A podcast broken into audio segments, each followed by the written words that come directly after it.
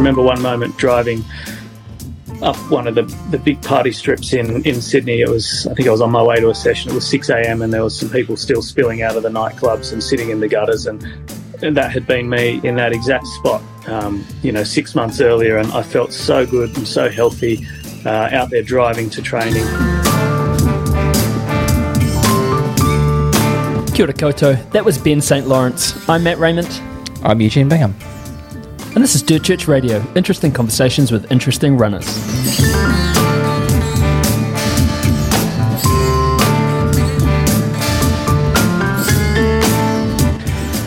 I don't know about you, but leading into the end of the year is always an exciting time. Lots of training happens, and my goodness me, my legs are smashed. And I've been leaning pretty heavy on the little purple capsules from the South Island, CurraNZ, all the goodness of eating a whole bushel of blackcurrants with um, none of the concomitant sort of hassle or digestive issues that would probably arise. Um, are so confident in their product, and I know that people have been using them because we're hearing that people are buying them, people are loving them, that they will give you your money back if you don't experience the recovery distant difference. The recovery difference, uh, and it says here you could add some dirt church humour to it if you want we try every week and, and just fail. So we'll just stick to the party line, and that is uh, use the code DIRTCHURCH at curranz.co.nz to get 20% off your first order. And if you don't love them and they're not working for you, you're not getting the recovery benefits, you'll get your money back. curranz.co.nz. You know what's looking pretty fancy these days is the Wild Things shop, which you get a pretty good discount for if you jump along to wildthings.club, avail yourself of the VIP membership, 15 months for the price of 12. If you use the code DCR2022, I know some people have been using that and getting amongst those deals on great gear and great trails in the trail directory as well. So much, so much. Get along. Wildthings.club, use the code DCR2022.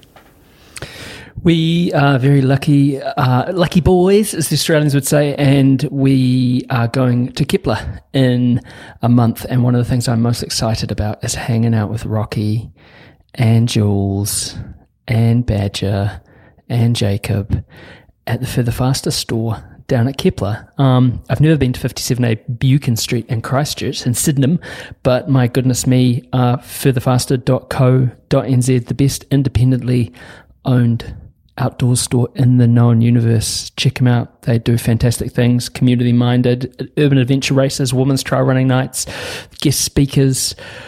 Love hanging out, love the outdoors, love a party, love a chat, love dogs, love us, and, and we love them. So if you go to furtherfaster.co.nz and maybe go into the store and as always for a little Christmas treat, sing this jingle right into Rocky's face. It goes something like further, faster, there in Christchurch. Rocky is hairy and so is Badger. Jules is nice and Jacob is delicious. Go further, faster now. Oh, further, faster, there in Christchurch. Rocky is hairy and so is Badger. Jules is nice and Jacob is delicious. Go to further, faster now. Dirt Church Radio. Episode 221 of the Dirt Church Radio Trail Running Podcast. We made it. Barely. Like, far out. Tape madness. I mean, tape taper madness with all the injuries, all the injuries uh, and incurable diseases that we've both got over the course of this week. It, it, it is um, That's right. it's a wonder that that we that we'll be able to get on the plane. Oh, really, it's, it's not going to happen. I'm just, you know, all those fake injuries that I keep convincing myself that I've got. Um, uh, mind. I got mind COVID. Yeah, Um, yeah, I got fake. COVID. I've had uh, Yep. fake fake snapped Achilles, Yep. Cheap Um, vista virus, bovine uh, leukemia, foot and of mouth disease. That's right. I've got everything. Not really. Tapers. But, I mean, ta- yeah, that's a funny thing about taper, isn't it? But the hay, the hay is in the barn. To use Yeah. to hark back to bovine leukemia, which is apparently something that the CIA started. I don't know. Um, the the training's done. Yep. The sundae is made. The whipped cream is on top. The chopped peanuts have been put on, and now it's just that little glacé cherry of going down and bloody running Kepler. Oh, we forgot the hundreds and thousands. I knew That's it. right. I knew it. with hundreds and thousands of other people. But man, Yeah. Mm. I am excited. Yes. I had a great run on um, great run on Saturday and Sunday. Mm. Every every everyone and their grandmother was running around Riverhead. Yeah. and um, yeah, it was just brilliant, Hmm. just brilliant. It was. It was. Tell you what It else is going to be brilliant. What? That's our live show, mate. Our Keep Oh, the yeah. live show. Yeah, that's going to be great. 4 p.m. on the day before the race, which is a Friday, at the um, Real NZ Events Centre, Race Central, and we're going to be upstairs in the Fiordland Lobster Room. Again, I can't emphasize this enough. If you're coming expecting like hand tool leather chairs and interesting cocktails, it's it's just the room that some people who are interested in lobster and Fiordland use. But we'll be there, uh, and we've got probably our most stacked uh, live show Yeah. ever. Um, fantastic guests from past episode. We've got Great Britain based running legend Sophie Grant from DCR 101, Dan Jones Kiwi. of winning. Kiwi. Yeah, yeah, Great Britain based, mate. Yeah, yeah. She's a Kiwi. yeah. She's raced for Great Britain a couple of times, though. She has, though. Yeah. maybe she, maybe, we she should have to slipped when she was that. entering. Yeah. Because you don't Um, to. I mean, that's the thing, isn't it? When you do that drop down menu and you see it's, you got to go all the way down to N, and you could just go to G, and you go, Yeah, maybe I'll just go right. G. Yeah. I often Anyway, find sorry, that, I think I've got when off I've been. No, no, when I when I'm on the New Zealand Ath- Athletics website representing New Zealand for athletics, I Yeah. often end up with like New Caledonia or Yes. Netherlands. Yeah. Nambia. Anyway, Yeah. Dan Jones, Namibia, Kiwi boy sorry. of, um, you may know him from winning everything recently this year. Uh, current Auckland Marathon champ, current Queenstown Marathon champ, current Kepler champ. Won it four times on the trot. Current ace Um, hunter and fisher person. That's right, Whakatane boy. We've got uh, Brody Jean Kane from DCR 204 and Steve Norris from the Kepler Challenge Committee, who's fantastic chat and he's been on a fair few times himself. So come down and pitch up and uh, we'll be there as well. And it's going to be a grand old time. It's going to be an awesome time. Uh, also coming up uh, next month, just, just, just still hanging on to November, uh, we're going to do our annual Dirt Church Radio Informal Awards, the awards ceremony with no awards and no ceremony. Uh, where we record our final show of the year with one and only Andrew McDowell.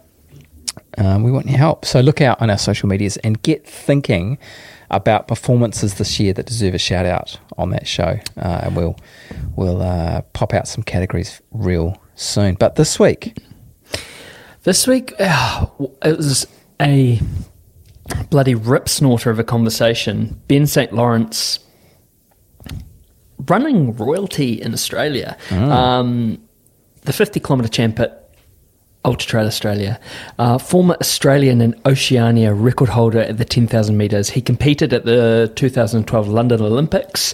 He competed at uh, Commonwealth Games. He's two world championships, two cross country um, world cross country events, and two Commonwealth Games. 5,000 metre PB of 1310 not 3110. I read it correctly. 1310. 10,000 meter PB of 2724. And Reedham Weep, he's a 214 marathoner. And, yeah, um, I was just thinking thirteen ten. Imagine that. Imagine if you laid that out on a park run. with a pram and a dog on a lead. Look, we're not going to go into it because it, you know Yeah. you get bashful and I get upset. But you have a you have a you have a very tidy five thousand meter PB. And oh, but nowhere near thirteen ten. No, no, that's and that's the point. Like you have a very tidy Uh, yeah. five thousand meter PB that lots and lots of people would take that home, Sure, straight yeah. to the pool room. Yeah. Um, goodness me, thirteen ten. That's like, Oh, I mean, you can't even defrost a bag of microwave chicken that quickly, can you? Anyway, um, yeah. this is so much more though than Can you even do it in super- two fourteen? I don't know could. but this is again, you have a very tidy marathon PB, and this smacks yours into a bin. does. So yeah, Yeah. it's it's it's it's incredible. Um, But it's it's much more. We, we I mean we're dwelling on much times more. and stuff, but that's Yeah. we hardly talked about that in this conversation. No. we really we got into some real talk with him, didn't we? And you know he's so. I mean, I, I you know running net alert, but but he is he's got a great human story to tell, and he's not Mm. afraid to tell it. Uh, of you know being in the being in the doldrums, and he talks about being at Mm. rock bottom. Um, you know, and then coming out of that, and then sort of reinventing himself as an incredible, incredible runner. So, Yeah. yeah, it's it's, And- it's much more than uh, PBs and and uh, numbers. That's for sure. This combo. In fact, I, I don't think we even really. I mean, he, the, No. the way he tells it, you know, he, he lays into his sort of UTA 50 uh, journey, and, and, and the way he tells it is, is not how how it played out, isn't how how you might think. And also, if you if you're sitting there going, "Oh yeah, I'm sure he had a hard time after he went to the Olympics, whatever." Um, again, have Yeah. a listen. It's, Listen it's not what you Yeah. would expect. Whakarongo mai. Mm. Radio. Stuff you should know. two huge local events in Tamaki Makaurau over the weekend on Saturday. It was the Hunua Hillbilly. So it was originally meant to debut last year but got delayed um, because of the COVID. And it was this race, uh, some something that's near and dear to a lot of people's hearts um, in tribute to and celebrating the life of Steve Neary, who's been, you know, he was uh, running legend, uh, inc- just lovely dude, um, family man, and was taken from us far too soon, uh, six years ago. And so, you know, um, Steve was a, is a South Auckland boy, and you know, loved the Hunua Rangers, and, and this was this looked totally gnarly. Um, The to give you vert on the 60k. oh, is it Oh. 2,400 Something like 2,400 that. meters on the 60k? Yeah, yeah. Um, you consider Kepler's like uh, thirteen hundred, Mm. there or thereabouts. You know, so double that. That's like a Wutu K kind of, and and Hunua is no joke. Uh, No, give you an gnarly, indication gnarly of how. Mm. give you an indication of how tough the race was. Um, Troy Field, legend runner, um, seven eleven fifty four in first place. If, if Troy Field t- t- doing it in seven eleven, I mean, I'd still be. I'd still be out there to steal a phrase from a steal a phrase from another podcast. I'd bite my arm off for seven eleven fifty four. Um, Glenn Chesterman seven thirty six. Matt Gummer seven fifty nine thirty. Claire Cook. Um, First home in 938.17, Sarah Bauer 946.27, and Sarah Russell 10.07.12. Great times there from Claire, Sarah, and, and Sarah as well. 100%. Amazing. Yeah. Uh, look, it was also the final Wild Auckland event by Lactic Turkey out at Piha on Sunday, and it, it featured the, the half Hillary, which I guess hopefully, hopefully is the tempting precursor to the return, fingers and toes crossed, of the, you know, a race favourite, really. Uh, it's been missing from the calendar not due to COVID, but due to kauri dieback, the Hillary. Uh, anyway, but they, they managed to get the half Hillary in at this Wild Auckland event at, at and wild it was. They got four seasons in one day. I saw there was need for sunblock and storm gear by the end. In fact, how's this? It smoked the timing system. So I went to check on the results, and basically, this is up on the website. Um, the results going to take a while. The massive rain and wind destroyed the timing tent and flooded the laptop and timing decoder box, which are the brains of the system. Of course, at one stage we had five people struggling to hold the tent down after the pegs were ripped out, and after and after, you know, uh, you know, just ended up tying it to a Ute. It was just oh bananas. The best that the Waitakere Rangers can throw at it. I imagine it would have been sandy too. Whoosh. Oh, uh, like just sort of having been under that easy up and in some in that very same easy up in some weather with all that gear when the rain starts it's pretty you know you're scrambling hideous. around but Yeah. nothing nothing Yeah. like that Yeah. my goodness But you know, both those races were hugely supported and looked amazing. Uh, I wonder if anyone did the double. yeah I was wondering that too I haven't heard of anyone do it Mm. uh, I mean no one no one that I know has done it but uh if you have if, if you were you know if you've woken up yet from that um Sounds like a. yeah sounds like a greatest run ever mate Oh, I was going to do the jingle. Sounds like a. Greatest, run, ever. Greatest run ever. Greatest run ever, which is the part of the show where we ask you to write into us and tell us your greatest run ever. It doesn't have to be a race or a mountain summit. That time you did the double hill, Hunua Hillbilly and The half, The half Hillary? Hillary. It's a little bit alliterative. Might just be a run around the block, something that's sung to you for some reason. Send them in to us at dirtchurchradio at gmail.com. This one's cool as it's, it's, it's another first for the books. It's a double first for the books. And this is from Emily Marfell from Awatere Valley in Marlborough. I felt a bit greedy having a go at another greatest run ever. So this one is short and sweet. It falls into a few subgenres including marine animal and greatest teacher only day run. And I think this might be a first teacher only day run from a teacher. I got out early in the dark on my favourite 12 kilometre farm loop. It was, as mentioned, a teacher only day, so I'd wing time off work to hang out with my six and eight year old. Ah, there we go. Okay. Not a teacher, not a teacher. Sorry. Winged time off work to hang out with my six and eight year old Sparks. It was a perfect freestyle day with no set plans and could include bug hunting, jigsaw puzzling, and adventuring up the creek. To make it even better, I was keen to get some endorphins and stretch my legs first. This was a November morning. Dawn was getting earlier every day and the promise of summer was real. I put in a moderate effort up the grassy climbs and then was rewarded as I cruised around the smooth, skinny sheep tracks toward the beach. Out in front of me, the orange glow turned a tinfoil flat cooked straight from monochrome to colour. I made it down to the Pebble beach, and today it was lapping rather than raging. I was stoked to find that the tide was out so I could pin my ears back and do my best fake Kipchoge charge along the hard, angled grey sand. Up ahead, something unusual caught my eye. It was moving like something alive, and yet it looked like a broken umbrella rolling about in the gentle waves. Next thing, I was standing over a little blue penguin, a kororā quarter sorry. Uh, he wasn't really moving too well and it wasn't evident that and it was evident that he'd broken his leg. Without thinking much i yeah i know. I whipped off my singlet and wrapped him up like fish and chips and then morphed into dan carter running home with a little blue penguin tucked under my arm. That poor penguin. The fish and chip reference. Yeah, exactly. Morphed, I morphed into Dan Cart, running home with the little bluebird tucked under my arm. The children were into it. In seconds, they came out. Out came a cardboard box, sprinklings of lawn clippings, a saucer of water, and some towels. The good towels for guests were sent back to be replaced with old towels. Then we began a social media f- hunt to find someone to help Pebble.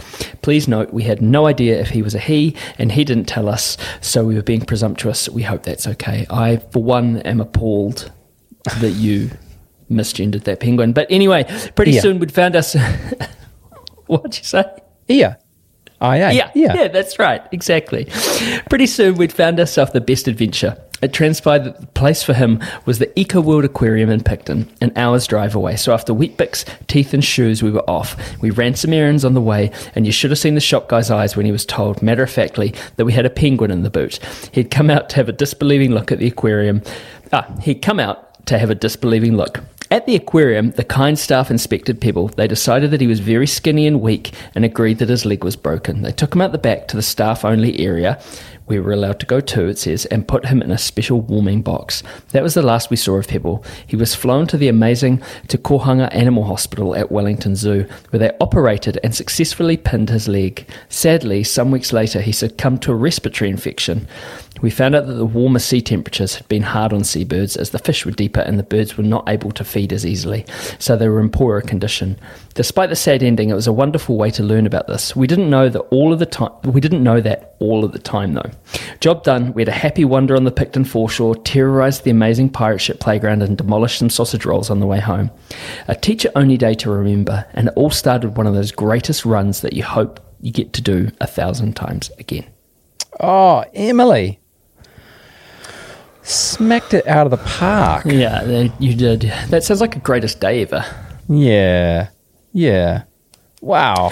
And props to you, like just diving in there with your singlet to, to, to scoop up that penguin. I probably would just be, I don't know. No, and Not not in terms of like, oh, you shouldn't have done that. Like, I mean, I'm a no, coward. no. Yeah. yeah. Well, it's a, a little baby penguin. Um, but getting him him being flown to Wellington too. Yeah. Amazing. Oh, oh, oh well. R.I.P. Little Pebble. But what a great, greatest run ever. Yeah, I think first on a couple. That's the first penguin marine animal entry, isn't it? yeah, we've had dolphins, we've had orcas. Yes. We've had. Yeah, it's the first uh, aquatic First bird. penguin. Mm. Yeah. Mm. There you go. There All you go. right. Thank you, Emily. Emily. The rest of you, keep sending them in to churchradio at gmail.com. Right. On with the interview. Ben St. Lawrence, as we said at the top, UTA 50k champ, former Australian Oceania record holder, uh, boy from Bullaburra in the Blue Mountains. This is an incredible chat. Honest, raw, funny. Um, just someone who strikes me as you know, has been involved in running for a long time and continues to search for deeper meaning, reflect joy, and engage in the discipline of the sport we all love so much. So please enjoy. Dirt Church Radio. Running legend Ben St. Lawrence, welcome to Dirt Church Radio. How you doing, man?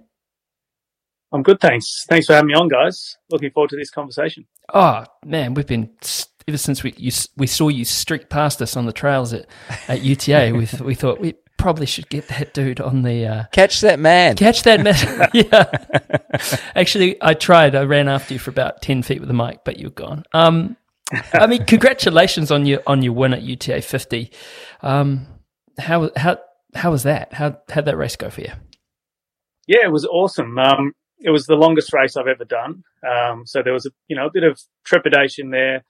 Also, it's a you know I'm a Blue Mountains local, so there was a bit of um, you know really wanting to win one of the bigger races in my local community, um, but also just wanting to get involved in in that community and the big festival of running um, that is UTA. I had raced the 22 before and the, and the 951 stair challenge, um, and had crewed uh, friends and athletes that I coach in the 100k. But um, you know, I'm I'm 41 now and looking at moving into some of the longer distance races. So the 50 was sort of a bit of a taster, stepping up above the marathon distance. And uh, yeah, couldn't have asked for a, a better day. Um, a really close race with two other, you know, tough runners and um, kept it interesting out there. And, and to come away with a really narrow victory, I was really happy. I mean, I mean, certainly they they looked really super strong. Hey, um, was it was it like that the whole way? I mean, you looked super composed. You were just you seemed like you tucked up behind them, just kind of biding your time. Yeah, look, once the um, new course was announced, um, obviously starting with 10k on the road, um, and given my background of more road and track running, I thought, you know, potentially that might be my, one of my stronger parts. So I, I, should probably, you know, get out pretty hard and at least establish a bit of a lead or try to make, you know, some, guys are stronger on the trail sections, at least make them work a bit harder on the road section early on. Um, I had been training, you know, quite well on the trails and had been really getting ready and was looking forward to the climb out of Jamison Valley up Katoomba, uh, you know, sorry, from Katoomba up, um, all the way up to the base of Furber Stairs. So with the course change, we weren't looking at that finish, but, um, on the day, I just wasn't feeling great on the road sections and I had established a bit of a gap early on, but Ronnie caught me just by the end of the road section and then we hit the trails together and I thought, okay, two horse race here, you know, let's, let's see how we go. We're going to be out here for quite a while. Nothing crazy early on. And then once we got past the Fairmont, we were heading down a set of stairs and, um, this other guy I had no idea who he was, turned out to be Peter, the Polish guy who lives down in Tassie. He came bombing up behind us and he said, "Oh, what? Why are you guys going so slow? Are you taking it easy or something?" I was like, "Oh, he's trash talking as well as catching." But I think it was a genuine question. He he seemed like he was surprised that that we hadn't established more of a lead on the road section. Um, and then we sort of settled into a bit of a, you know, we chatted a little bit, but we were also running quite quite hard, and it it seemed that those guys were quicker on the the technical downhills, and then I was quicker at the stair climb. So we ran together for a bit, but also separated, you know, by you know, 100 meters here and there, depending on our strengths and weaknesses. And I think we saw you guys. Were you with Mark Green out on? Yeah, Yeah, yeah. yeah, yeah. Yeah, so yeah. we saw you just as we descended back down. Sorry, down to the, the first creek crossing at the top of Wentworth Falls. Um, and that was that was a downhill section, so the guys were probably a little bit ahead of me there. But then we, as we climbed back out of the creek, um, I caught them again, and we ran together on the out and back section along Tableland Road. And then as we came back down the rocky section uh, to cross the creek again for the second time on the way back at the top of Wentworth Falls, they absolutely hammered that downhill, and I just you know decided not to take too many risks at that point, but to try to run, you know, at a at a pace that I felt like I could hold for the rest of the course. And I did know that that course fairly well, and it was pretty hard letting them go at that point. And then you know they got such a lead on that downhill that there was a few switchbacks afterwards, and they ran out of sight for a while. And you know you do think is that them gone? Am I now running for third? But then I knew there was a lot of running left, so just kept running to what I felt was my sort of threshold that I could hold. And after every long uphill, I would sort of catch them again, and then they might put a bit of, a gap on me again on the downhill, and we continued like that until the Fairmont. Um, and then on the road section, where I thought, okay, you know, I might be able to get back ahead of them here. I have a really strong section. That was actually my weakest section of the race were, was on the road. So sort of contrary to what many people would have thought and what I thought leading into the race, I was actually quite slow on the roads at that point. So I was really relying on my stair climbing, um, and thinking about the course that lay between the Fairmont and the finish. Uh, I knew there was plenty of that coming up. So I didn't panic when they got ahead of me on the downhills and just tried to catch them again on the uphills. And we sort of seesawed like that until we came around the final cliff top section around Prince Henry, Henry Cliff Walk leading up to the Three Sisters at Echo Point there. I managed to catch and pass Peter there and get right onto the back of Ronnie we came around and there's the road section between Echo Point and then when you hit the trails at Katoomba Cascades for that final trail section and then up the last part of Furber Stairs. And uh, Ronnie was hammering the road around there and I just was work, having to work really hard to keep on him. And I thought, I don't know if I can beat this guy, but turns out that he, he had forgotten about the, the last section up Furber. And so for him, that was the kick for home. But thankfully I left one more change of gears in the tank. So bombed the last little downhill to hit the, the base of Furber, and, and he was right there. And I, I, managed to climb a bit faster than Ronnie, but just as I passed Ronnie on the, the ladders up Furber, I looked over my shoulder and Peter was right there as well. So I think it's less than 500 meters at that point and we were essentially all still together. And I think that's quite rare in a 50k. And given my track and road background, I never envisaged uh, a kick down occurring on a set of ladders, but that's kind of what it was. And I managed to get ahead and climbed as hard as I could, and then just tried to to run up the last stairs and and sprint sprint to the finish. And I, I ran past some some friends and family along that finishing stretch, and I just asked one of them. I said, "Is there anyone behind me?" And they said, "No, you've got this." And so I was able to enjoy the last few hundred meters, and it ended up being only 30 seconds ahead of Ronnie and one minute ahead of Peter. So a good close race, and, and they were great guys and really tough competitors. So I was happy to come away with the win. How fantastic! Mm. I mean, that's what it's all about, isn't it? I mean, you know, to to have um, tried your hand at, at a long distance and then to basically come down to a track race, uh, yeah. uh, finish like that in, on familiar ground a little bit. Did you actually pass uh, Ronnie on the stairs? Yeah, on on the on like so. I think he was in survival mode at that point, and you come up a couple of metal sort of staircase ladder type things, um, and I got I was coming up quite fast on him and, and sort of got behind him on the first section and a very good sport that he was. He, he stepped aside and let me pass on like between the two sets of ladders. And then I sort of managed to create a gap there. But, you know, I'm sure if he'd had anything left in his legs, he would, he probably wouldn't have let me pass and, and would have, you know, fought all the way up the ladders. But elbows you out. Probably know what it's yeah, like once, right. once you're in survival mode. Yeah. so no, it, it was great. Yeah. Oh, how fantastic! And you know, given that it was your first crack at, at 50k, how how did you find it? What was the what was your takeaway?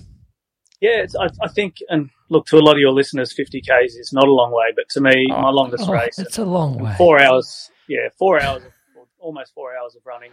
I think patience was was a real key for me, um, and so you know, in a, in a track race or even a you know a shorter road race, you wouldn't really let gaps like that form.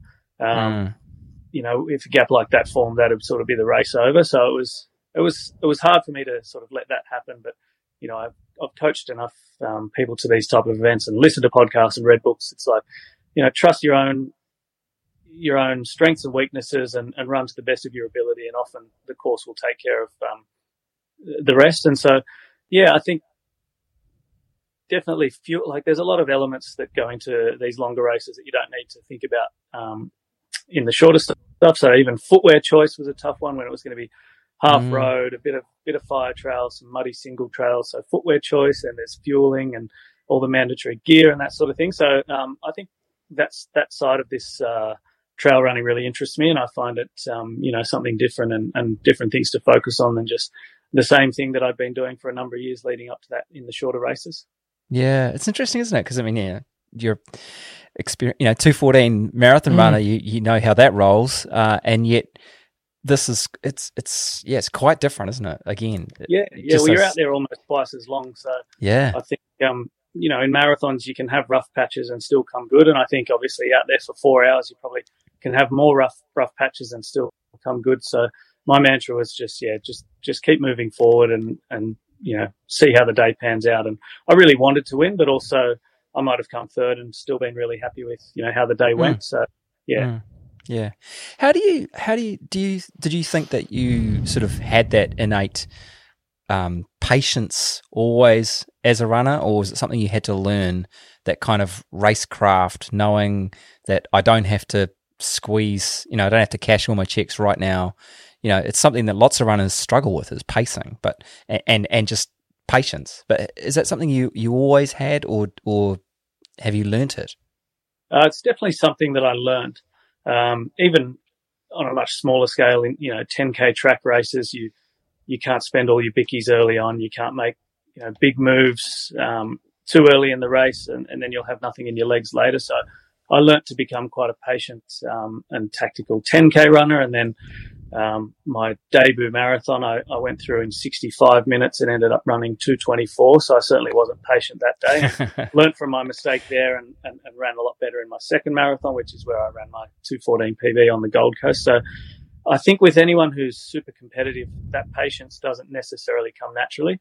You want to get in the race, you want to lead, you want to break records, you want to destroy your competition. And, and look, if you're clearly the fittest person in the race and, and you're in good shape, you can do that kind of thing. But when you're very evenly matched, and, and it, I kind of was on, on, on the day with um, Peter and Ronnie, yeah, if I had tried to destroy them early in the race and, and put you know huge gaps on a win by a mile, I would have blown up, and, and who knows, mm. maybe DNF'd or finished 10th or something. So um, I think it's a learned skill and it's not something that once you learn it, you then nail it every time. Like I'll probably make mistakes again in, in future races, but definitely stepping into longer distances, it's about um, relearning where your limits are and how I think this was a tricky course. Know, like, you know, am I running too hard up these stairs? Is, you know, how hard should I push the, the road section out on tableland? And, and so that was sort of stepping into the unknown and, through, I guess, a little bit of um, planning, but also a bit of luck, I, I seem to nail it on the weekend, and we'll take a lot away from that leading into the next one. But I think every course is unique, and and you know the condition you go into every race is probably unique, and if you're carrying injuries or if training's gone mm. well, that sort of thing. So I think, yeah, the, the easiest way for me to stuff this race up was to go way too hard too early. So it was it almost took the pressure off having to try to do that. So the fact that we were still all together at um, you know past halfway, I thought, okay, you know, you're being mm. smart here, and and hopefully you'll have a strong run to the finish. It's that talk of the racecraft, isn't it? And that's a learned skill, like you you said. I mean, taking it back to you know your your days when you were focusing on 5,000, 10,000 meters. When was it? When did you realize that was something that you could excel at? Um, well, I ran. I've been running since I was sort of eight years old, and, and was quite good at, at a school level, and so I always knew I had, um, I guess, uh, good genetics, and, and that if I could focus enough on training and, and you know making a, a long term commitment to putting the work in, I thought I had the, the physical capabilities to be good.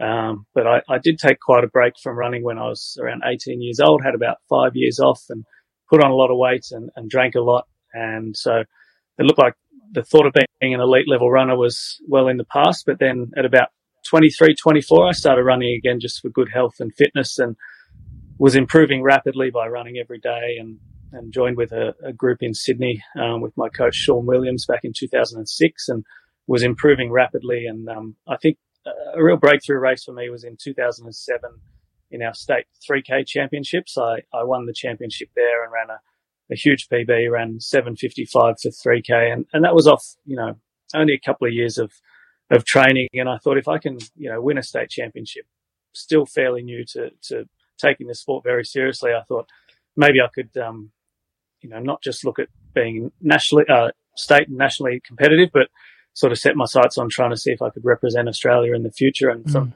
2006 to 2011, when I, I ran, you know, my fastest 5k and 10k on the track and qualified for my first Olympics, I, I pretty much didn't didn't miss a single day of training for that five years in a row, and and just wow. had some ups and downs, but kept improving pretty much the whole time, and yeah, ended up breaking the Australian record in the 10,000 metre and, and, ran at the London Olympics and some Commonwealth Games and World Championships. So, yeah, from from being a non non running early 20s binge drinking, uh, yeah, guy who never looked like he was going to get into running. I'm now 41 and, and just am so glad I made that change and, mm. and got into running. When you were at university, I mean, again, you've been you've been open about that. Were you studying anything athletic related, or what was it? Sort of, what, what, do you think it sort of led not led down the path, but it's it's quite the shift, and it's quite the shift back. Hey, yeah, yeah. I was I was studying uh, human movement, which is exercise science essentially, and uh, social science psychology. So I had started those two degrees looking at getting into sports psychology. Um, I ended up shifting into um, yeah, corporate health and well-being and then into coaching now full time myself. But, um, yeah, look, it was weird. I, I initially got into the drinking thinking this was going to be a, a one year thing, get it out of the system, get my partying done and then really focus on running. So every New Year's resolution during that time when I was, you know, drinking heavily and partying hard, every New Year's resolution was that this is the year I'm going to get back into running. And, and so it was always there. It was always on my mind. I, I was still a fan of the sport. I would watch it, you know, at the, at the Olympics, world champs. I started, you know, following athletes on, on social media and in the early days of, you know, um, LetsRun on, on, uh, on the internet, that sort of thing. But then I just couldn't commit to the lifestyle needed to get into running. So it probably wasn't until I kind of hit rock bottom or maybe just grew out of that adolescent stage that lasted longer than it should have that I, I finally was able to just commit to the work that re- was required to get fit. Oh man, and and you've also been open about you know thinking about that. You know, you had that epical moment which you describe as your rock bottom, or that part where you were like, "I have actually got to make a change here, and it's got to stick." Um, was it focusing on a goal or was it more of a process that kind of got you out of your funk? Because it's interesting, isn't it? We always think about those New Year's re- resolutions. I wanted to get your ideas as a coach and someone who's, you know, a, a student of the, a student of human movement, be it literal or sort of metaphorical. Did you still have that goal or was it more of a, a process that you embarked on that got you there in the end?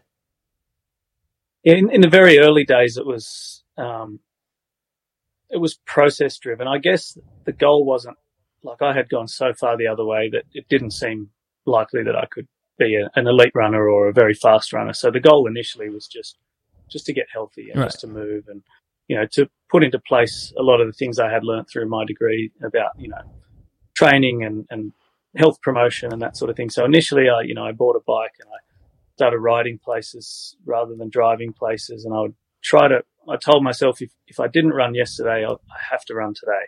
And so that was a way of making sure I ran at least every second day. And it was just those little things. And the first couple of weeks were, were definitely the hardest. And then, the, you know, the next few weeks got a little bit easier and then started to develop a habit. And then every now and then I'd, I'd be out on a run and I'd just say, all right, I'm going to see how fast I can run to that tree. And there was, there was no GPS or anything like that. And I would sort of pick up the pace and who knows, like I felt like I was flying, but you know, compared to, to these days, I probably wasn't. But then I started thinking, wow, you know, my body's really starting to adapt to, to this work I'm giving it. And so then I looked at some small community races and, and then started using those as little goals to work towards. But I think, um, practically speaking, I was definitely process driven. It was more about, um, ticking off those days of training and trying to, um, you know, pile weeks of, of good habits on end. And I would sort of write down and record how long I'd gone without a bender and without getting, you know, blind drunk. And I was able to go longer each time between those, um, those sort of relapses. And, and yeah, it wasn't, it wasn't too much longer until that sort of became a habit. And then I think moving to, you know, I moved in with another guy, um, who was really fit and healthy and he introduced me to my coach, Sean. Then I joined this big group of, um, you know, recreational all the way up to sub elite runners in Sydney. And so then I think I was able to have running as a social outlet as well. And when I was young, that was always one of the barriers to focusing on running. It was either go out training on my own, you know, working hard training, or I can go out, hang out with my mates and have fun. And so in this environment that I found myself in in Sydney, it was a little bit of both. It was training and, you know, there was, um, I remember one moment driving up one of the, the big party strips in, in Sydney. It was, I think I was on my way to a session. It was 6 a.m. and there was some people still spilling out of the nightclubs and sitting in the gutters. And that had been me in that exact spot, um, you know, six months earlier. And I felt so good and so healthy, uh, out there driving to training. Um, I think one of my, uh, one of my realization moments, or, or, this happened a couple of times, would be walking home from a big night out. Uh, the sun's up and I'd be, you know, feeling terrible, hangover kicking in, um, or still drunk. And I'd see these people out already up doing their morning runs. And I just had, would always have these sort of really down moments thinking that should be what I'm doing. Why am I, why do I keep doing this to myself? Uh, and then that day driving to the park to train and, and I thought, wow, I've actually made the shift now. I'm the healthy one up out here going for a run. I'm not the guy mm-hmm. out there, you know, sitting in a gutter after a huge night out. So yeah, I think I guess getting like getting into that um, that community also really helped and, and helped to lift me up and, and, yeah kept me honest. And you know you guys know what it's like once you start training with other people. You, you're not you're not just showing up for yourself you're showing up for your training partners. And and that really helped to motivate me. And I, I just kept improving. And then once once I was that was my new addiction. I was hooked on running and, and pretty much haven't looked back since. Mm. That's, I mean, that's yeah, the, the whole sense of community, isn't it? And knowing that, um, you know, that's such an important message for people who are in that situation where they are the ones, you know, feeling bad about themselves or feeling that should be me and stuff. You know, you've you've it's possible. You can do it. You can find a way out. You know, it's like all hope is not lost, isn't it? Yeah, absolutely. It's just you just got to start, and and the body mm. is an mm. amazing thing, and it'll be hard at first, but it'll get easier, and you know, you can yeah. do more. But you got to start yeah. somewhere. Mm. Yeah, you know, you've progressed, and I guess one of the things I picked up on was that consistency of training, and how important that was to your development. It's just you know, consistency is everything, isn't it?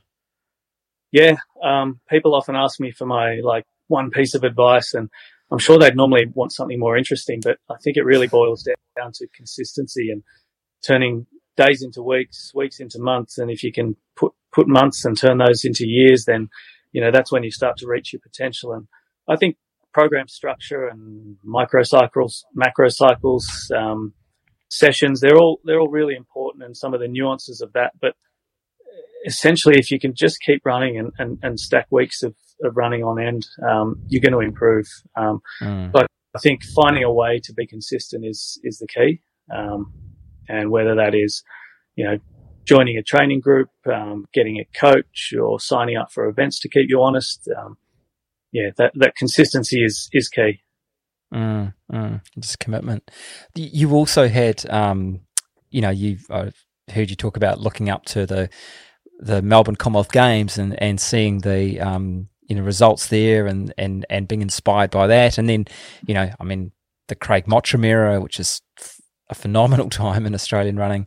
Um, must have been so inspiring for you. And then, as you say, surrounding yourselves with a, with amazing runners, including Adrian Blincoe would have been of that era as well. I imagine when you when you were racing. So shout out for the Kiwi, but um, you know that's that's another part of it too. Is is striving for to for improvement by seeing people around you. Yeah, I think I was really lucky to come through um, just after Craig Mottram you know, was dominating the scene. Um, so I had seen an Aussie out there, you know, I had actually watched his race at the, the Melbourne Commonwealth Games and was hugely inspired by that. Um, and it's interesting you bring up Adrian Blincoe. Um, he was part of the, the Melbourne Track Club that I was um, part of. I was managed by Nick Bideau for, for most of my career. And so I was trained with Blinks and um, I don't know if you know Mike Aish as well. He was around in the early days. So plenty of Kiwi connections there. And yeah, like I said, fo- following in Mottram's footsteps to a degree, or, or just having seen what he did and, and been absolutely inspired by that. Um, and then Collis Birmingham was um, uh, around, you know, the era of myself and Blinks, and we had some Americans training with us. So we are sort of this international um, crew of runners who, um, I guess, high performance was almost just expected. And so once you surround yourself with those people, it's um, it's just what you do, and it's uh, you sort of lift each other up. And I wouldn't say we were like driven to beat each other. It was more we felt like we were taking on the world and, and sort of doing it together. So, yeah, there was um, the community of my group in Sydney and my coach and my training partners, but then this other community of Melbourne Track Club who I, I trained and travelled with and, and who had, you know, scaled the heights of, of running. So sort of had those people to mentor me, uh, you know, as I came mm. through relatively mm. unknown. Mm. That so that I mean that's the the cliche, isn't it? Running's a especially long distance running's a lonely sport, but what you're describing is is a, almost a team environment. Yeah, look at it. When it comes down to it, you've got to be um, very self motivated, and it is an individual sport, but it's hard enough as it is. You don't need to make it harder than it is by turning your daily training environment into a super competitive one and trying to beat people in sessions and that sort of thing. I think you, are better off using um, teammates and training partners to, yeah, elevate the whole group. Um, and that's definitely the culture that we had in, in pretty much all of the training groups I've been involved with and what we try to promote uh, in Run Crew, the, the group that I'm a, coach of and co-founder of. It's, um, yeah, it's, it's an individual sport best performed as a team. So hmm. If you can find good training partners and good people to have on your team and even, you know, looking into ultra running, good, good people to have on your crew and, and, you know, things like that, it can make a huge difference. And, um, it's so much more rewarding when you've achieved things as part of a team as well. Mm. It almost goes deeper. One of the things that struck me about UTA, and I think it's because you guys, you know, bigger population. There's, there's, there's just, there's five times more of you. Um, it, there was some teams, but there was a bunch of gangs too. And I reflected, you know, in other areas of life when you form that kind of that that team, that sort of, but it, it can almost be, and I, I, mean that in the most positive way, that sort of mob mentality. You know, you group together and it's it's it's all for one and one for all. It really elevates today past that, past the sum of its parts, almost. Yeah, yeah, I think you're right, and I think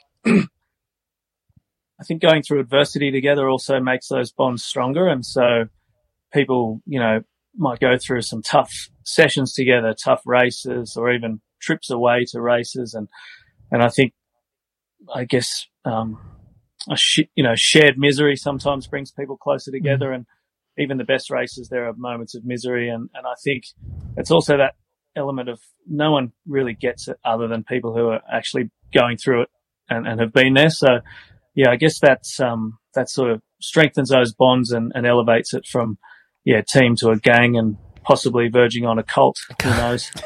Running. Well, it's true. I mean, that's the thing. It's uh, Christopher McDougall makes the point. Like, if you were to look down on, say, I don't know, the Berlin Marathon, UTA. If you were to look down on UTA from space and go, man, that looks like a nice place to hang out, and then you'd sort of zoom in a bit, you'd be like, what are they doing?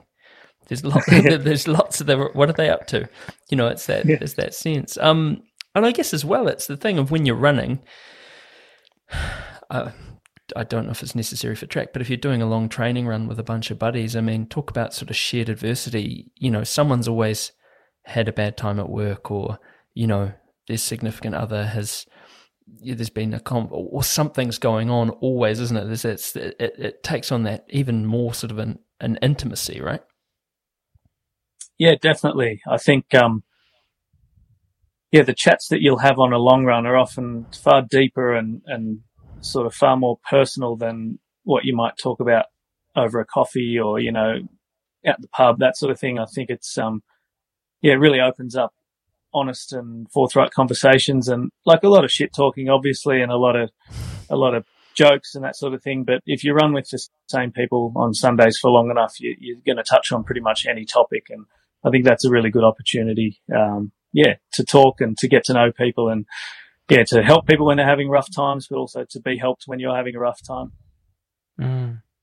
Yeah, especially as males, eh? Mm. It's it's difficult to sit opposite each other and express ourselves. But if you're running alongside each other and you you're both in the hurt box or, or or even not, you're just enjoying a long run. It's it's a lot easier to kind of open up and talk. Yeah, absolutely. Mm. So one again, I'm really interested. You've been open about this, and you know, you went from this kind of you're studying, you know, the psychology of movement, the psychology of psychology, and um, you know you're not healthy, and then you're in you're sort of within a matter of say five years later, you're you know elite level, you know, going on to represent your country in the Olympics and uh, the things you've accomplished. But you also talked about how the fact that you perhaps you not swung too far the other, well, you did swung too far the other way, and sort of your nutrition became an issue that you you perhaps were you too stringent with it, or did you fall into the trap of you know I'm I'm I'm running track, so I must sort of look a certain way? Yeah, I, I definitely swung a bit too far into the. Um, uh, you know, when when I first got into running, I was still carrying a bit of the weight that I had from all of those days partying. So I got it in my head that I was too big to be an elite runner and that I had to keep trying to get lean. And if I had actually just focused on good nutrition and doing the training, then I would have ended up the body type I needed to be to perform well. But I sort of, um, yeah, probably had, I don't know whether you'd, you'd say an eating disorder or maybe I just was restricting calorie intake too much. And I think it, it affected my health, um, and my performance uh, uh, a number of times. Like you can get away with it for a little while, but eventually you are either going to get sick or you're going to break down with injury. And um, yeah, I sort of look back on it now and, and with the information that's out there now about relative energy deficiency and, you know, so many podcasts with people who've gone through it and with nutritionists and medical experts. So I think if I knew now what I, sorry, if I knew then what I know now, I could have saved myself um, a couple of terrible seasons and possibly a couple of injuries. But I think it was probably a carryover from the fact that I did feel like I was too big to be a, an elite runner and and I, I, probably was in the early days. And so losing weight um, did help to make me faster, and I was able to do that, you know, while still um, having the energy to train. But yeah, there were certainly times there where I, I took it too far and would restrict too many things. Um, you know, if, if we went out as a group and all the guys were getting a sandwich, big sandwich for lunch, I would order half a sandwich. Um, or, you know, if, if we're going out and everyone was having a beer, I would have a soda water and just little things like that that that now I look back on it and I think, oh, just a few small changes, um, and I would have been meeting my my caloric needs, but but I probably was was in deficit, you know, a few too many times, and, and ended up in training slumps or sick or injured, um, possibly as a result of that. So um, even as a coach, if um, someone I'm coaching has a a really flat patch in training or is underperforming, um, honestly, 50% of the time it is, it is underfueling and particularly carbohydrates. So, um, you know, it's still out there. It's, it's, it's probably, you know, pervasive in the running community, not just, um, in, in women, you know, relative energy deficiency used to be called the female athlete triad or yeah. something along, along those That's lines. what it was called. not in nutrition. Yeah. So, uh, but now, um, as a coach, it's, you know, I feel like I'm in a good position to hopefully give good advice on, you know, overly restricting diet, particularly carbohydrates, will get you nowhere. And, um, you know, we, we really need to fuel um, our bodies. We're, we're asking a lot of them. And so we definitely need to fuel well. And um, we, we work, you know, with some really good exercise um, scientists, um, sports dietitians. And if it gets beyond my level of expertise, I'm always happy to refer on to, to someone. And, and we have great results with, mm. you know, sports dietitians and, yeah, so any listeners out there, if you're going through a flat patch in training and you can't work out why, just just have a think about how much you're eating and and look into it. And, and if you're not sure, talk to a professional because you may think you're fueling well enough, but you might be surprised to know how much we actually need to eat when we're um you know running huge miles and and doing all of the other training like strength training and you know cross training that sort of thing. The energy demands are are huge. Mm. I always think about it's interesting, isn't it? Because you you attribute that sort of sense of, and I don't know if it's it's not, it's it's normalizing actually because you know you think like I I looked at your website before and there's a oh no not your website sorry it was it was an article and there's a photo of you Jake Robinson Mo Farah you know you're running a race with those people. Um so and and you stand as a contemporary obviously. And it's normal it's it's it's just thank you for that sort of sense of normalization that that sort of sense of i don't know shame. And it's a subconscious or it's an unconscious it's it's that kind of thing is, is pervasive where the sport is and especially you know thinking of UTA the joy that was exhibited from you know yourselves, Ronnie, and the Polish uh, Zatopek to um, you know the the person who was last over the line. There's just a sense of joy throughout. It's it's yeah, it's a really great message. I think about Lance Armstrong, you know, when he was weighing all his food and he was really big on that. And I just think, you know, you're on the juice the whole time, man. So you weren't actually, Yeah. you know, like Yeah. you could have been eating whatever. So, man, uh, thank you. I guess is, is is what I wanted to say. Um, No, you go. oh, I was just going to say, like, and and sort of how how did you conquer that? How did you sort of pull yourself out of that hole? Look, I think it was. Um, I had some blood tests done, um, and I was working with um, Dr. Tony Boutagy, who was my strength coach, um, but also a very knowledgeable doctor of exercise physiology. And he looked at some of my blood results, and he said, uh, oh, "I probably shouldn't say the exact quote, but he said I, I, I had less testosterone than a middle-aged woman, and uh, you know, he, one of one of the outcomes of underfueling is low testosterone. And look, I think that that was possibly the final straw in, in just admitting that maybe just being skinny wasn't the, the ideal, the only sort of outcome to look look for. And um, so I think I did, did a bit more research then and just realised I certainly wasn't meeting my my energy demands, and so um, started focusing on on it a little bit more and and turned things around. But I think it was also after the Olympics in 2016.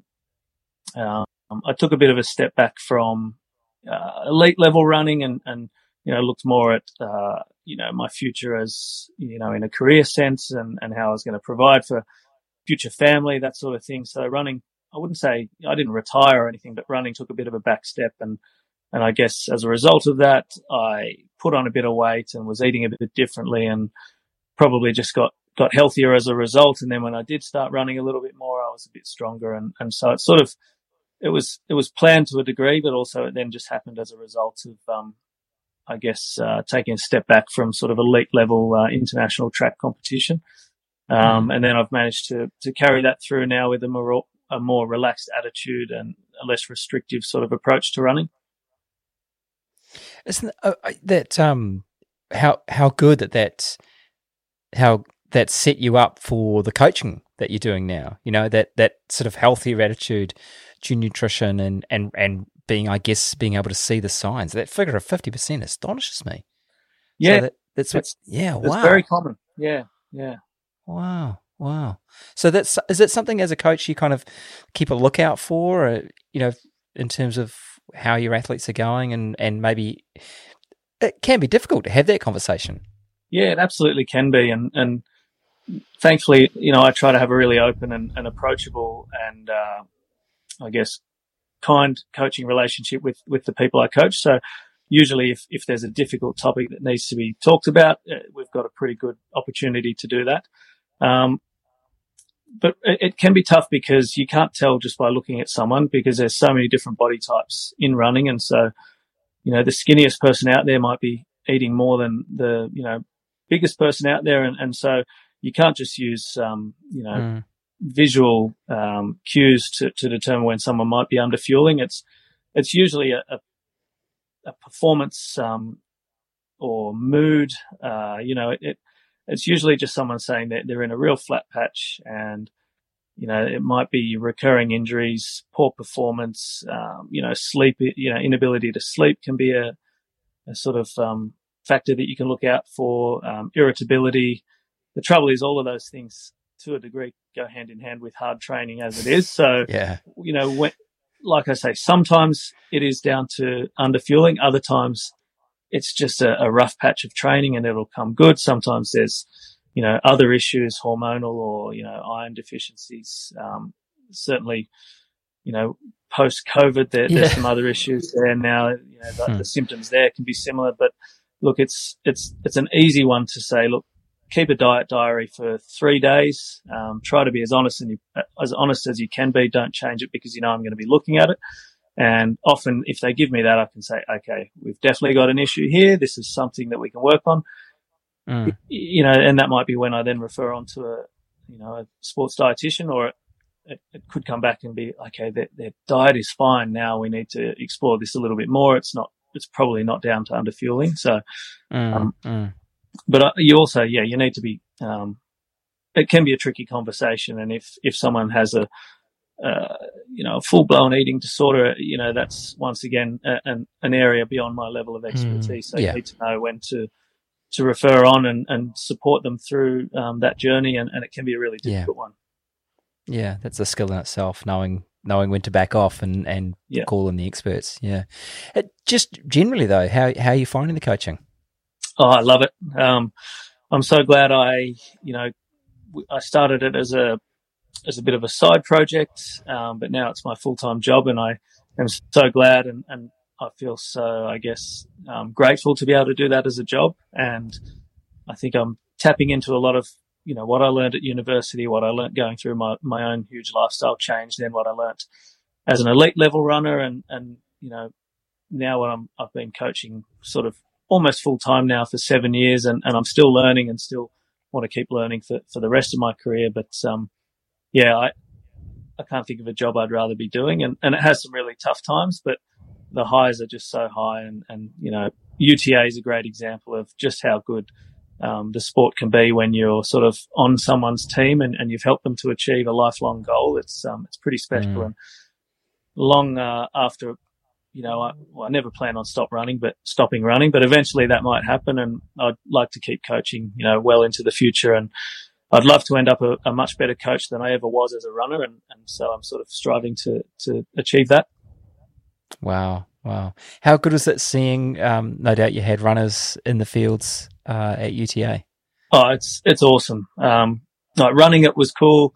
Winning it was fun, but I still think seeing other people, um, like the emotion of them achieving their goal and achieving things they never thought they could, or you know, yeah, that that that sort of trumps any of my own own performances. I think. Um, Yeah, I mean, seeing my pregnant wife come second in the 11k was was probably the, the top moment of of uh, the weekend. But um, yeah, there were definitely some highs, and and yeah, look, coaching is awesome, and you've Yeah. got to have a thick skin during the tough times. But just being able to be involved in the good days uh, is amazing. Technically, she Yeah, was. that was quite some run from her. Technically, she was Yeah. second equal, or maybe second and third, because there were two, there, there were two people there. Yeah, the bump out kicked her. yeah. Hey, speaking of the Blue Mountains, uh, Matt, you've got some uh, a question from the Yeah, we did. So I reached out because you know you are you are popular, you are well known, and and I'm gonna. So excuse the accent. This probably sounds better in Ben Berryman's um, accent. So this goes, and it's very alliterative. Uh, so this talks about the December demographically divisive double. Are you aware of what that is? You might need to fill me in. So each December, we have a local challenge that pits mountains, geographic subsections, as defined by the tradies' ads in local paper, against each other over two local free running institutions. The December demographically divisive double. The teams Lower Mountains Centre of Excellence, Mid Mountains Market Stall Holders, Upper Mountains Goat Herders, Banjo Playing Distance, Other Northern Cousins. Have I lost you? No, I, Right. I'm still there. Cool, cool. Yep. We also invite the second tier lowlanders along to play. We race across. Oh, I think he's is he called? Hang on. We race across Saturday Lawson Park Run, Sunday Blue Mountains Joggers Handicap Run. His question that was quite a long lead in, even by my standards. As the commonly referred to boy from the Bullaburra, does it hurt that the mid mountains market stall holders underperform year in, year out? With the likes of Ben St. Lawrence, Brendan Davies, Joe Nevin, Mark Green all in their midst, the rest, the rest of us really should be chasing silver every year. I mean, yeah, we can't, can't have that. So maybe we'll have to band together as the Mid Mountains crew and uh, look into this double. I'm not sure if that was a question or I inadvertently called you out. I'm sorry. Uh, I think I think Ben just sort of bought, you know, signed his own death warrant there. that's It's- right. Yeah, he, he knows how to um how to fire us up. I guess us Mid Mountains yeah, people. exactly.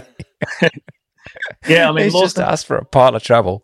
Lawson Park Run is uh, it's essentially a trail run. It's probably one of the tougher park runs around the world, um, and that's a stone's throw from where I live. So yeah, we'll have to look into the dates of um, this challenge. And yeah, the Blue Mountains Joggers is a the the 10k handicap run is a, a monthly 10k that's been going on since well before my time, and I remember going there and running it as a kid and um, looking up to some of the faster guys around the mountains. So yeah, I think we might have to look into doing that double sometime. I mean, uh, sort of uh, international incidents aside, um, you know, provoking turf war in the Blue Mountains. How? I mean, do you ever get? I mean, running is running, right? And some days, I'm sure you're like, oh, you love it, and you have to be disciplined at it. But do you ever get sick of being in that environment? Being in the Blue Mountains, the running environment, oh, oh, or just the Blue, Blue Mountains, Mountains, in general. Yeah, look, no, I, I mean, I, I as an 18 year old, I couldn't get out of here fast enough, but it felt like a, like nothing ever happened here. It was a retirement village. I wanted to get out of here and party and, you know, see what the world had to offer. But then, you know, over the years coming back and realizing just how amazing um, the natural environment is up here, how amazing the community spirit is, and even the, the running community up here. And now with um, a whole bunch of trail races and, and I feel like so many more runners out here than, than I remember growing up. It's, um, yeah, my, my now wife and I moved up here about a year and a half ago and we haven't looked back. Um, we still travel into the city a couple of times a week for work, but yeah, I can't, can't imagine living or, um, running anywhere else. And I don't think I'll be getting sick of it, um, in this lifetime. Yeah. A magical environment. Absolutely yeah. amazing. Was we it your first visit away. to the Blue Mountains? Yeah, yeah, 100%. Yeah. Yeah. Yeah. Yeah. And we just, um, I mean, we've said before on the podcast, but the first run we basically dislocated our jaws because we were just running around every corner, going, "Whoa, whoa!" Uh, it was amazing. Um, yeah. yeah, and and even you know, given obviously we could see the damage that the flooding's done and so on, and the track closures and things. You know, that aside, um, you could see just what a magical environment it would be. Uh, the only thing I guess I'd wonder about is how on earth do you end up running track when you, you know, when you're, it's the, it seems to complete, oh, how hard is it to find a flat bit to run on in, uh, in yeah, the Blue Mountains? It's very hard. You're pretty, isn't it? pretty much got to be on an oval if you want to run flat in the Blue Mountains. yeah. Um, yeah.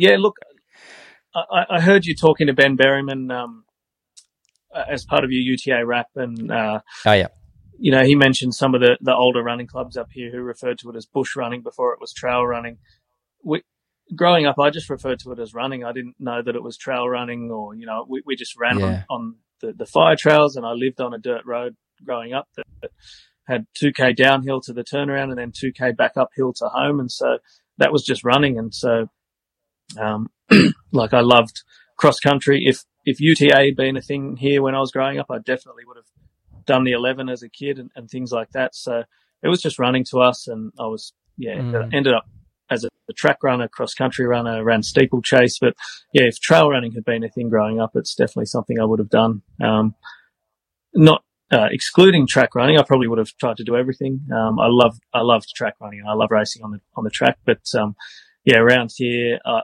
it's very rare for me to not be running on the trail every day.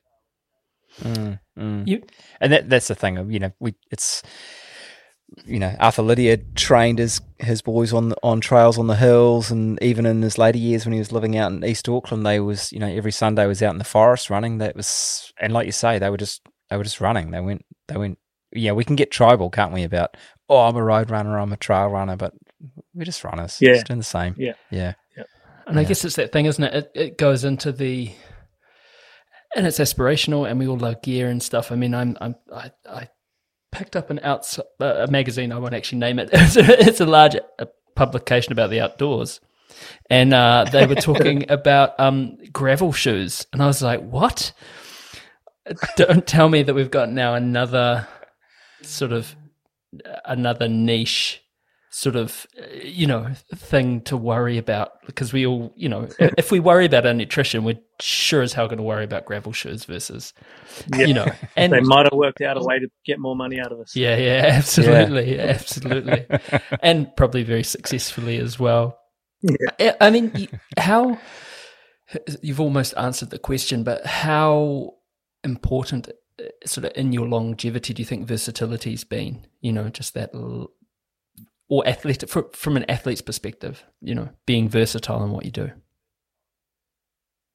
Yeah, I think um, I think injuries often occur when you're just doing the same exact motion over and over and over again, and so I think running over hills and running over varied terrain, um, it just changes. Each step isn't exactly the same as the last, and I think it it builds more resilient runners and and you know, like you say, Arthur Lydiard had had his guys going over, you know, big hills and and you know, I think trail running, cross country running, hill running, track running should be should be a part of almost everyone, whether you're running 800 meters through to ultras. Um, you know, try running at different speeds and, and running on different surfaces. I think it will reduce your injury risk as long as you build up to, you know, the loads on each of those um, terrains and, and, in each of those environments. But I think um, if you're doing things a little bit differently each day and, and working slightly different energy systems and different biomechanics, you're probably less likely to develop an overuse injury, but you're also probably going to get more, more training adaptations rather than just doing the same thing every day. So, um, you know, I, if I was just out hammering track sessions three times a week now, I'm, I'm sure my 41 year old body just couldn't handle it. So I do a little bit of track, you know, a little bit of threshold running. I work hills in there and then just good volume over, over varied terrain. And, and that seems to be working for me. Wonderful. Look, Ben, it's been incredible speaking with you. It really has. Thank you so much. We're so stoked that we got the chance to see you run. We got so stoked uh, that we've been able to get you on Dirt Church Radio. And we'd like to ask you the same question we ask everyone who comes on the show, and that's Ben St. Lawrence, what's been your greatest run ever? Probably, and I, am going to have to go to a track run here, and I do love to race. So I've had some amazing training runs, but my most memorable run ever was probably a, a 5K in Melbourne where I, I didn't w- even win it. I came second, but it was a, a huge breakthrough for me. It was um, my 5K PB still 13.10, and I finished second in that race uh, the 2011 Melbourne Track Classic. But I, I beat my hero Craig Mottram. I beat a lot of uh, you know much higher credentialed runners. I ran a 15 second PB, and I think um, in terms of just that run as high, it's never been as as high as it was after that race. You know that was higher than any Olympics or Australian record run. So yeah, that Melbourne Track Classic 5K in 2011, that's uh, my greatest ever run. But not by not by a long way. There were so many that that, that could have um, could have been mentioned, but yeah, I'll, I'll, have to go with that one. Yeah, that was the Bernard Lagat race. Yeah, yeah, yeah, yeah. Brilliant. Brilliant. Th- 13, yeah. 13 hey, minutes. Sorry, can we just say thirteen minutes, ten for five k? How dare you? Brilliant. Thank you so, so much. We really, really appreciate it. Um, congratulations with the, the, the, baby on the way. Thank you. Um, and and the, the marriage. So, yeah, well done. Um, and we look forward to seeing you at other races ahead. Yeah, awesome. Thanks for having me on and looking forward to um, catching up again in the future. Good, brilliant. Cheers, man. Cheers.